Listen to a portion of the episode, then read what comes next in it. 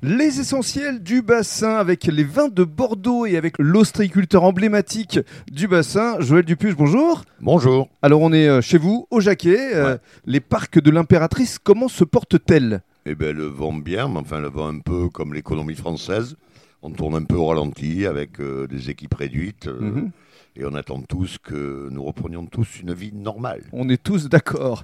En attendant, le parc euh, de l'impératrice, toujours à emporter ici, et puis vous alimentez les restaurateurs qui Bah vous le demandent On a 90% de nos clients sont des restaurateurs ou des épiceries fines ou des poissonniers très spécialisés. Mhm. Donc c'est vrai qu'avec cette période de Covid, la restauration est un peu Et en attendant, votre quotidien aujourd'hui, il est composé de quoi? Alors notre quotidien est composé d'abord de travail tous les matins, puisqu'il faut qu'on envoie quand même de la marchandise tous les jours. Bien sûr. Et puis alors c'est vrai qu'avec ce confinement, les restaurateurs euh, en ont profité pour aller visiter leurs fournisseurs.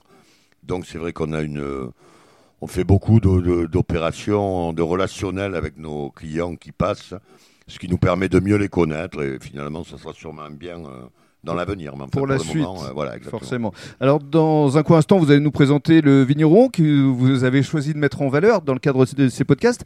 Mais parlons de vos autres casquettes, parce que Joël Dupuche, euh, le comédien, il, il en est où? Est-ce qu'il va faire partie du casting euh, de l'Astérix que va réaliser Guillaume Canet, on sait que vous êtes très proches tous les deux? Eh ben, je- je l'espère parce que Guillaume est vraiment un super pote et, et j'aime bien participer aux aventures. Alors je me fous un peu du rôle que je peux avoir parce que même s'il faut faire le hallebardier ou porter le pilum, Ce serait le drôle. ferai. mais ça me c'est participer à l'aventure. En fait, ce qui m'amuse, c'est faire partie du voyage. On n'est pas toujours commandant du bateau ou quartier maître. Des fois, on est simple matelot ou même passager, Mhm. mais la traversée peut être belle. Absolument. Et puis alors il y a un nouveau projet, une nouvelle corde à votre arc, à savoir la scène, un one-man show en prévision pour le mois d'octobre? Oui, en fait, je sais pas si c'est une nouvelle corde à mon arc, parce que moi, comme je raconte beaucoup de conneries à table, c'est l'environnement qui va changer, mais euh, il y aura une, il y aura- je serai sur une scène pour les dire. Donc, il y aura peut-être plus de monde pour m'écouter, je l'espère. Et puis voilà, non, mais c'est une expérience. On m'a proposé cette aventure. Mhm. Moi, j'aime bien sortir de mes zones de confort et j'aime bien les, les voyages inconnus. Et donc, quand on m'a dit, mais plutôt que de dire tes conneries à table, pourquoi tu les dis pas sur scène?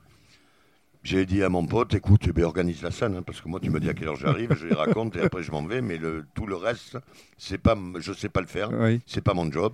Donc, organise ça. Ça va il se est passer- revenu, il m'a dit, eh ben, ça marche. Banco. Mois d'octobre, a priori Normalement, 18 octobre au Féminin Féminin à Bordeaux, À Bordeaux, ouais. et 23 octobre au Trianon à Paris. À Paris. Et ça veut dire que c'est peut-être une nouvelle carrière qui s'offre à, à Joël Dupuche Alors, ça m'étonnerait.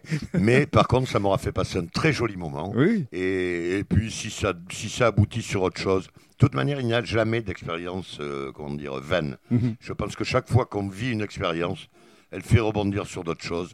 Et je trouve que c'est génial. Moi, je suis plus vraiment tout jeune. Quand je me mets sur la pointe des pieds, je vois un peu le portail du cimetière, donc il ne faut pas que je m'arrête. quoi. Les- les- le temps de vie que j'ai, il faut qu'il soit bien rempli et rigolo. Carpe diem. Donc. Profitez de Donc, l'instant présent. Maintenant. Voilà. Maintenant. Alors justement, Carpe diem, quand on parle d'huîtres, on parle vin, forcément, et vous souhaitiez euh, mettre à l'honneur euh, le château Rouillac. Oui, le château de Rouillac, d'abord parce que moi, c'est une vieille histoire. Je connais le château de Rouillac depuis longtemps. J'ai connu trois propriétaires. Mhm. Et donc, quand par hasard, avec Laurent, on s'est rencontrés sur un salon de vin, il m'a dit Je suis le nouveau propriétaire de Rouillac. Je lui ai dit Mais, mais pour moi, c'est une vieille histoire. Alors, au-delà de cette histoire, en plus, j'ai croisé un mec euh, génial qui est, Ouais. un, euh, qui est un homme euh, généreux, euh, courageux, aventurier au bon sens du terme Qui a des valeurs. qui a des valeurs très profondes et des racines très profondes.